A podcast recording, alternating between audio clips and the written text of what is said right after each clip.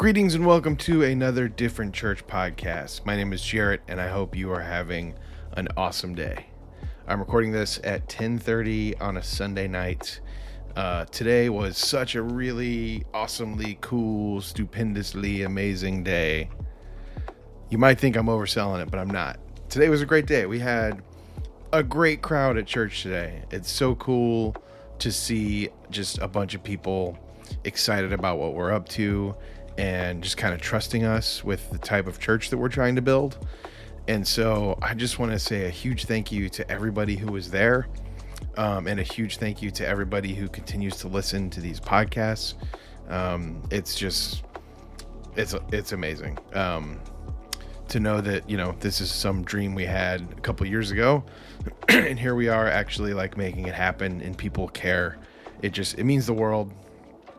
So thank you so much. Um, today was also a really good day because the band was on fire.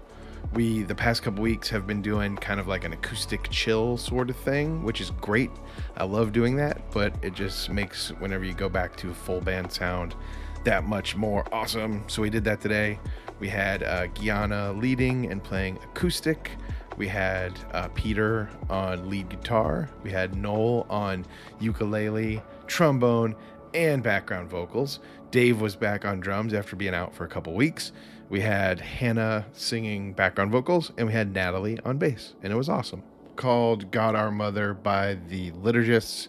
If you aren't interested in listening to the song, just fast forward about four minutes and you will hear Hannah. Otherwise, enjoy the song. God our Father, giver of daily bread, blessing our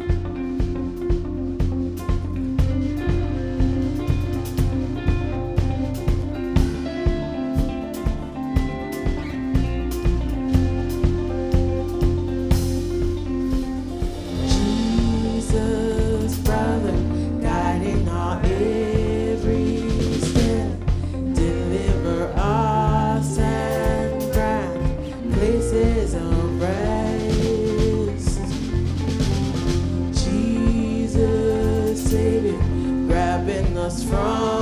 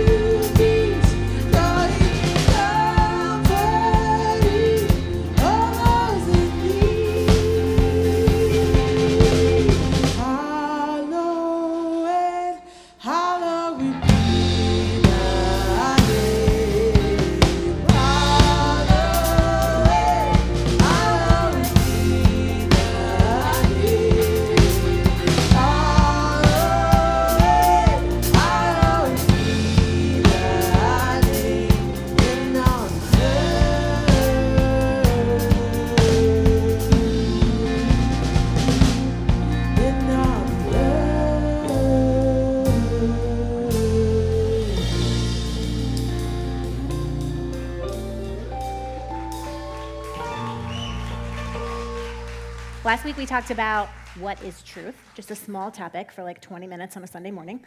Um, today we are going to think about the common Christian phrase, speaking the truth in love. Has anyone heard this phrase before or it has been said to you? Okay, yes, most of you. um, we're kind of continuing last week's message, so if this, if you want to dive deeper into this topic, I highly recommend this book. It is Love Matters More How Fighting to Be Right Keeps Us from Loving Like Jesus by Jared Byas. Um, most of what we're going to talk about today comes from this book. But here is the fundamental baseline question we're going to talk about today Is the life of faith about being right? Or is it about loving people no matter what? Now, from what I gathered as a kid, speaking the truth in love uh, was about telling the truth and, you know, hopefully doing so in a loving way. Spoiler alert, not usually in a loving way. like many of you have been on the receiving end of these conversations meant to help you in your life, right? Or perhaps maybe we have made some misguided attempts to start these conversations with other people. Um, and in the Bible, I don't see this tension between truth and love. Like, the highest form of truth is wisdom, and the highest form of wisdom is love. And Jesus is about the way we live our lives and not the facts in our heads. I feel like modern church culture has bought into this vending machine reality or like metaphor about faith and facts. Like if we if we can just get all the facts straight, the world will be better. The world will be right. The real problem is we just don't know enough. That's what this theory says. If we could just put the money in the machine and push the right buttons, then we'll get the snack, a better world, every time. It's mechanical. But actually, that's not how anything works. If you're a human, you probably know this. Uh, hopefully, you're all human. We have any robots in the audience? Robots are also welcome here. Christianity is about living a life of love and not getting the facts right. Okay, so 2 Peter 1 5 through 8 Probably most of you have heard this verse. It says, For this reason, make every effort to add to your faith goodness, and to goodness, knowledge, and to knowledge, self control, and to self control, perseverance, and to perseverance, godliness, and to godliness, mutual affection, and to mutual affection, love. So nice. Here's what we normally do with this verse. We're like, oh, I see that it says that, but what I would love more is if it said this Make every effort to add to your faith goodness, and to goodness, knowledge, and to knowledge, more knowledge, and to more knowledge, even more knowledge, and then to even more knowledge, mastery of the Bible. And to mastery of the Bible, control. And to control, teaching everyone the Bible exactly as you see it using your superior intellect. Amen. okay, what is climactic? Like, what is the highest point on this list? Love. Knowledge is actually like way down. And I love knowledge, don't get me wrong. It is not the pinnacle. Love is actually the pinnacle. Paul argues about this simil- similarly. I've had too much caffeine, I can't even get a word out. In 1 Corinthians 13 1, he says, If I speak in tongues of men or angels, but I don't have any love, then I'm just a resounding gong, a clanging cymbal. These three remain faith, hope, and love. The greatest of these is love. Maybe we have not fixed our problems. we can keep trying it for another five minutes. Speaking, maybe we won't. can I use this mic? All right, how about y'all pray for the demons in our sound system? It was not making those sounds. Like we spent like this week during the week we were here working on this. It didn't make a sound. It was behaving. Anyways, okay. Speaking the truth in love. This is what this should mean. It should mean we have earned the right to share our opinions and values with other people over time. But this is the kicker, right? If we haven't demonstrated real and tangible love to someone else, we cannot tell the truth, no matter what comes out of your mouth. It's impossible. Truth is love. Now, you can give your opinion, which may or may not be factually correct.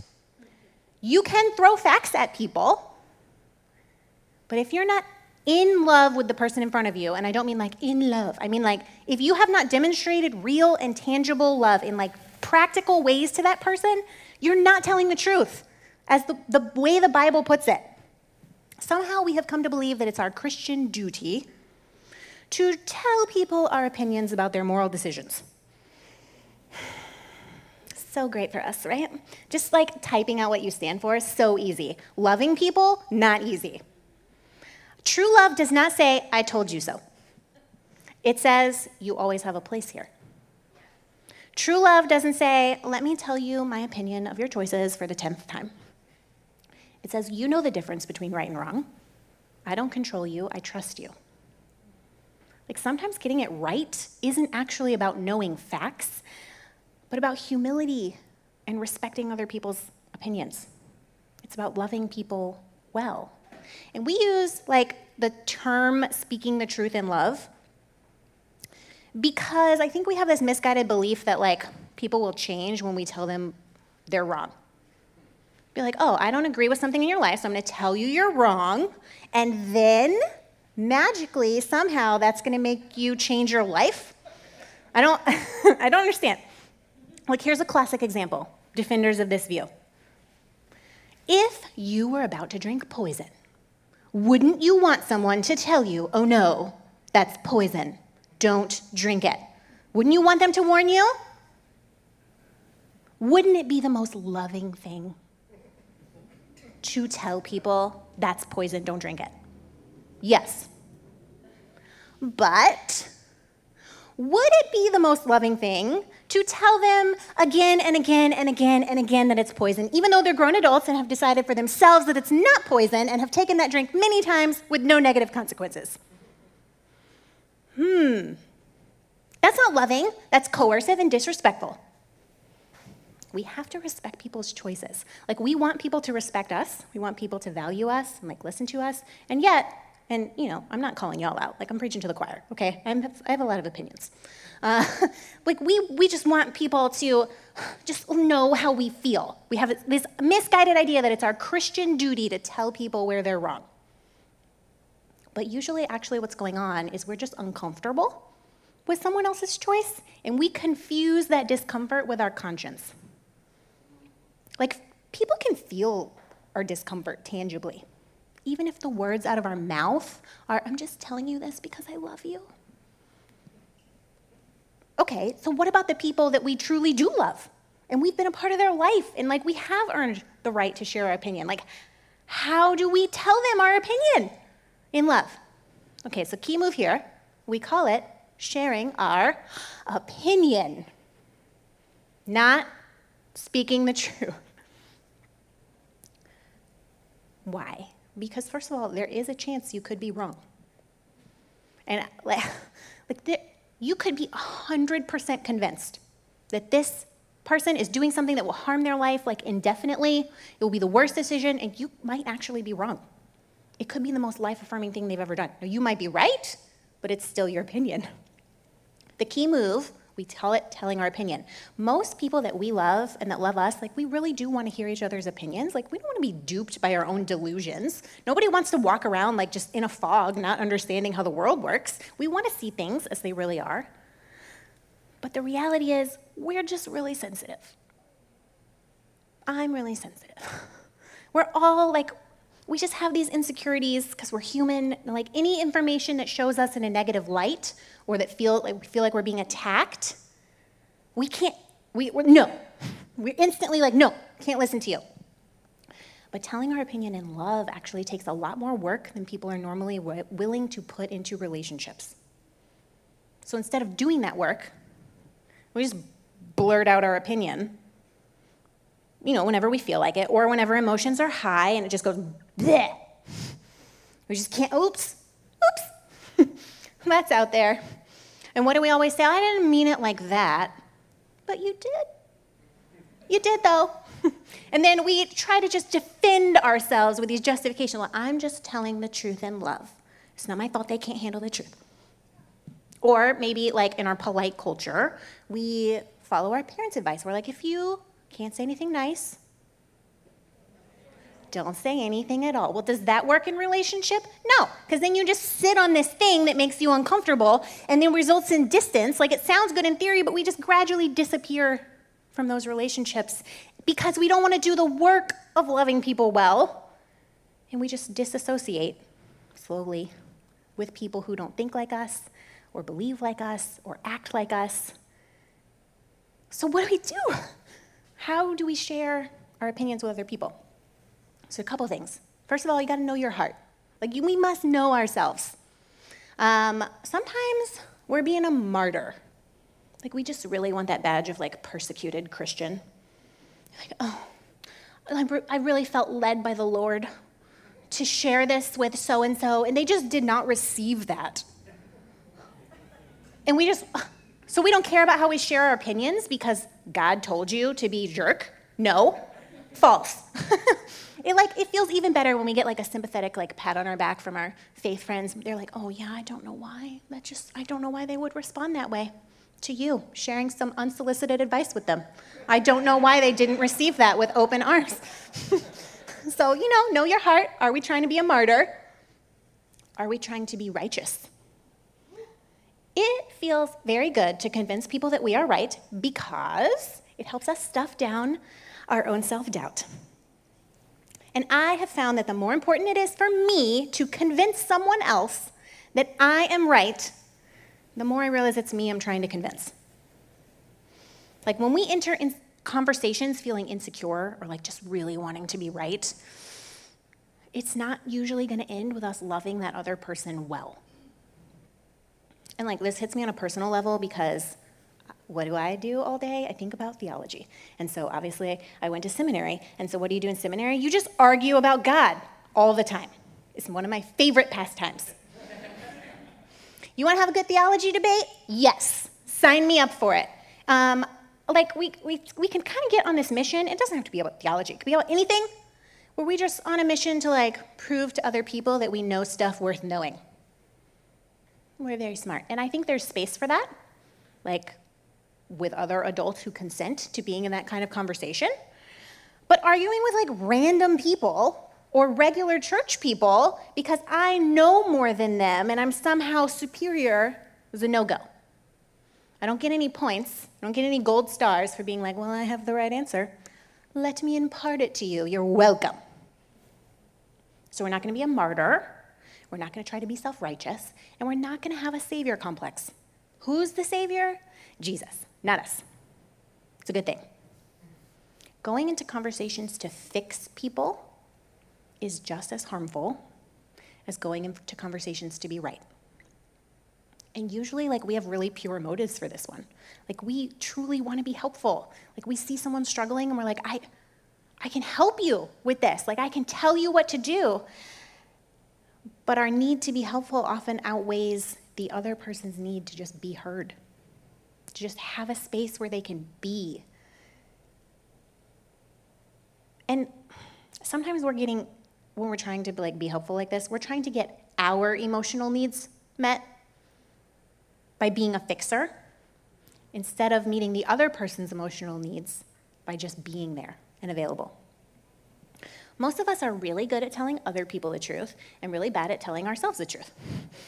And um, Jesus, unfortunately, says that this is the problem with the Pharisees.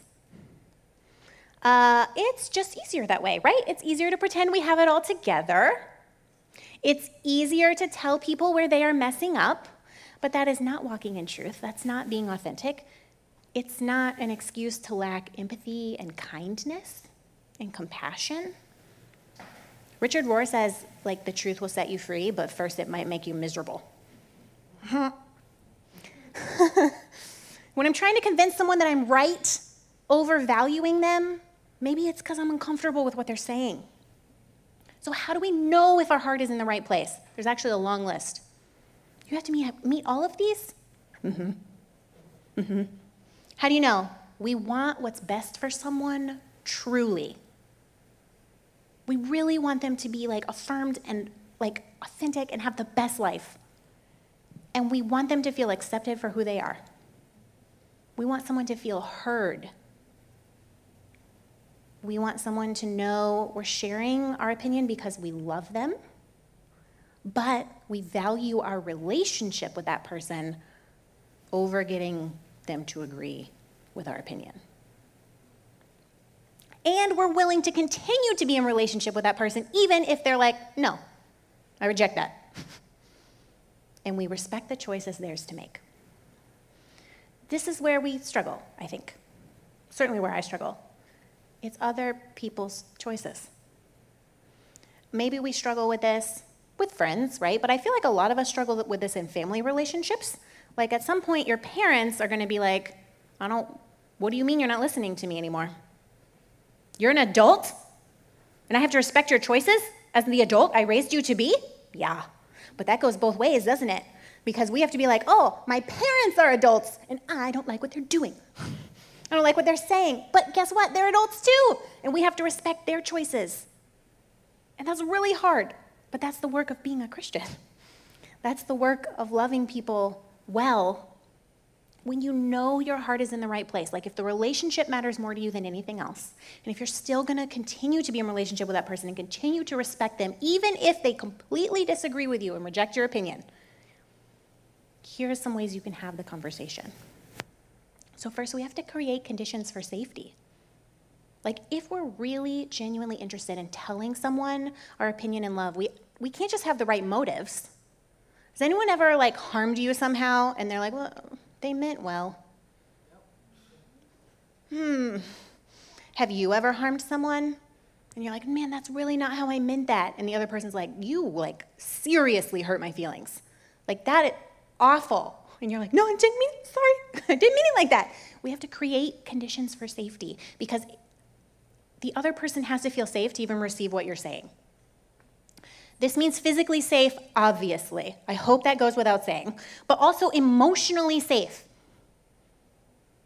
If a person feels attacked, they will become defensive. It's a fact of life. um, our attempts to share our opinion made that person feel unsafe. Like, we don't get to be mad at them.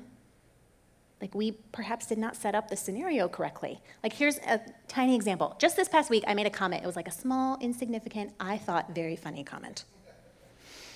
Um, and the other person stopped what they were doing and gave me this look. If you're listening on the podcast, it was like one of those ugh looks. I knew, like instantly, I knew they did not agree with what I said and did not find it funny. And I was like, oh no, oh no. Like, and instantly, I had my defenses up and I'm not confrontational. So I was like looking for a way out of that conversation before it even started based on a look that someone gave me we didn't even we hadn't even exchanged words. So this road goes both ways, right? Like we have the we have the responsibility to not do that to people. But also, if you are feeling attacked or unsafe in the conversation, like you don't have to have it. You can it is not like unloving to set boundaries and not participate. Maybe you are being overly sensitive and you really need to ha- hear what someone is saying. Or Maybe you are, in fact, being emotionally attacked. And you need to tell the, per- the other person, I'm, I'm not having this conversation right now, and walk away. It's a judgment call. You got to make in that moment. There's no tried and true, well, if these three things happen, then this is a safe space, and then of course I will receive it. Well, maybe you're just having a hard day. or maybe you're having a great day. And what? No, you have to be self aware, right? This is part of wisdom. Wisdom is doing the right thing at the right time in the right way. Only through trial and error and growth and wisdom can we know where that line is. Like maybe earlier I should have said, when that person made that face with me, I was like, oh, sorry. Like, I didn't mean it. Not having this, I don't, I don't feel comfortable having this conversation right now. That probably would have been way better. Instead, I was like, oh no. I had to get out of here. Why? Because I was not practicing wisdom, I was practicing self preservation, and I was scared. We can only know where that line is because we've lived it. And there's a few important things to consider about creating conditions for safety, just like wisdom right place, right time, right way. So, right time. It is not ideal to share your opinion with someone when an emotionally charged conversation has just happened. Like sometimes that's the only way we feel courageous enough to say something. We're like, our adrenaline is pumping, and we're like, yeah, it's now or never. okay, first of all, if it's now or never, choose never. or better yet, go away from the conversation and write your feelings down and then shelve it for like at least two days. And then go back and read it and edit it. And then set a time to talk with that person if it's really that important to you. But if you're feeling hot and your blood is pumping, no, not a good time. I guarantee you, you will say something and you're like, oops, that may have been too far. that person may want to punch me in the face now. Okay, so right time. If it's now or never, choose never. Right place. This may be obvious, but I don't personally think it's a great idea to um, give your criticism of someone's choices in front of other people. For most people, this is an unsafe place, not just to like acknowledge that you're right, but to even defend themselves. You like we're just putting ourselves in this situation where like, oh no, like if I if I speak up, then well then I'm getting in this confrontation with someone that I'm not prepared for, and there's other people around. But if I don't speak up, then they're just going to think that it's okay to talk to like just just don't do it. And then the right way. Like the most important condition for safety is having the conversation the right way. So respect. These are things that like we learn in grade school, but we don't really learn them until we've done something disrespectful. And then we're like, oh no, hmm, interesting. That perhaps was not the best way to go about that. Or perhaps someone has disrespected us and we're like, hey, R E S P E C T. You find out what it means to me.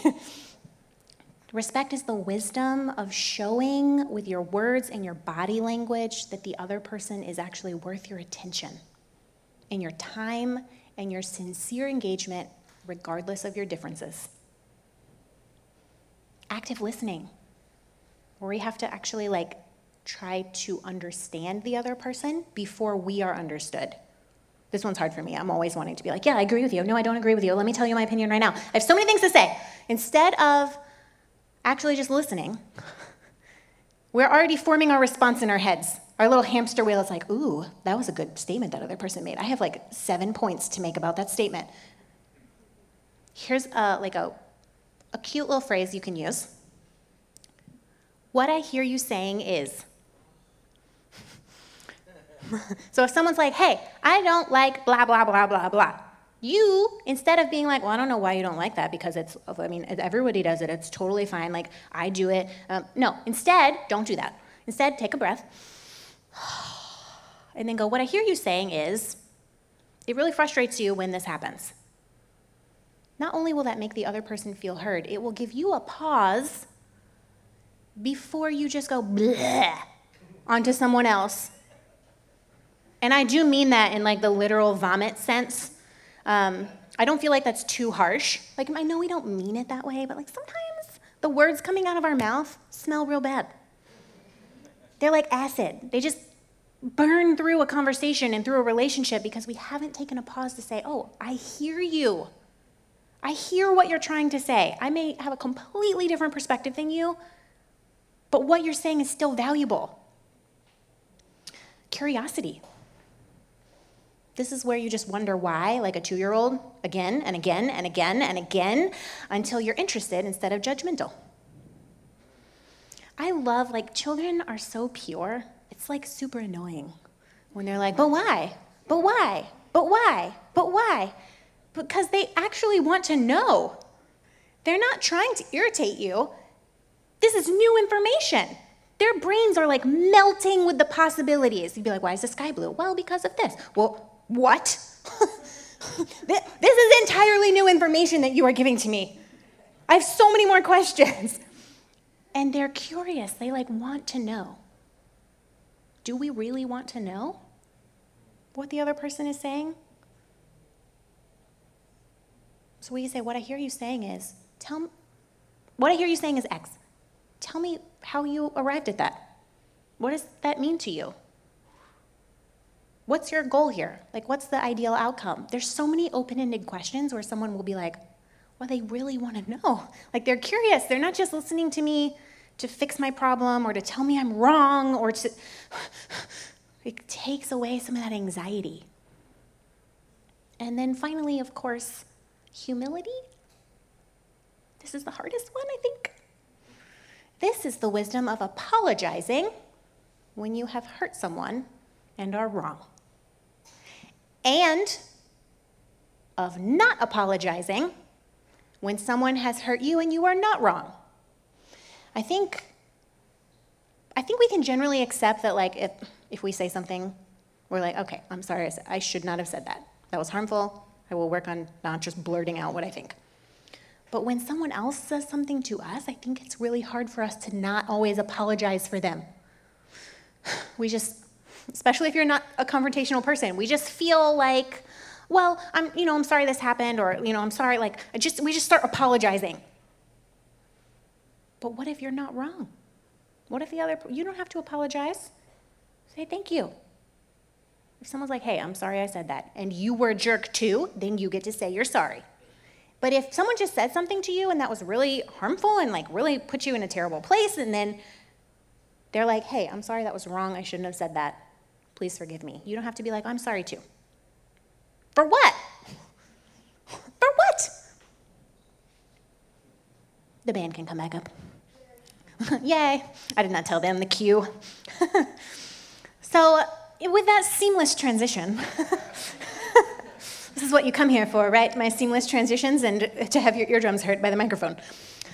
We are going to follow the platinum rule. Now, we all know the golden rule, I hope. Comes from Matthew 7. Says, Do unto others what you would have them do unto you. Now, the golden rule does have its limits. Like when I have had a hard day, I would like to watch some trash TV and eat snacks and go to bed early. When Nova, my baby, has a hard day, like she needs snuggles, lots of snuggles. When my partner has a hard day, like he wants to go on a walk and be left alone. It would be ridiculous of me to say to my husband, You've had a really hard day. I just want to snuggle you so hard. That would not feel loving to him in that moment. It would be ridiculous for me to tell Nova, Oh, you had a hard day? Let's watch Kitchen Nightmares and eat brownies. But I'm just doing to others what I want done to me, right? No. Here's the platinum rule do unto others if I, as I have learned that they want done to them. They might thrive under an environment that would hurt me. This is why true communication is at the heart of what it means to love someone. We love someone well when we understand who that person is, and then we behave according to who they are. We do not love people well when we behave according to who we want them to be or who we assume they are because of who we are. We have to treat people as adults who are responsible for their own choices. Like, what does it mean for a person to live in truth? Like, I think we have this fear, like, if you grew up evangelical like I did, we have this fear that if we just unhitch truth from freedom, we'll just have people like running amuck in the streets. This, the age of the Antichrist will be ushered in. Like, people will just be sinning every day, all the time. Like, we're not doing that already, first of all. Freedom is not abstract, right? Freedom is concrete. It's not a thought or a belief, but it's personal and an actual reality that we live and experience. We don't believe in freedom as a mental construct, we live freely. And we act in ways that free others. So, when we want to share our opinion with someone, when we want to speak the truth in love, the first question should be Am I feeling free right now? And am I acting in a way that frees another person? There's a deeply influential philosopher named Kierkegaard. Um, I really don't recommend reading his books unless you want to be profoundly bored. I sometimes have to read multiple times and I still don't know what he's talking about. But he said this The task assigned to us is not to find the lovable person, it's to find the person before you lovable. And to be able to continue finding them lovable no matter how they change. And maybe we need to do that for ourselves too. We are talking about this in small group on Wednesday. Like what the things we say to ourselves. We can like mentally assent to other people, yes. We don't want to harm them. What about yourself? What about when you look in the mirror? Do you find yourself lovable? Will you continue to find yourself lovable no matter how you change? We have two more songs. So I invite you to stand as we sing together, and then I will come back and give you a benediction. And the band's going to kill it.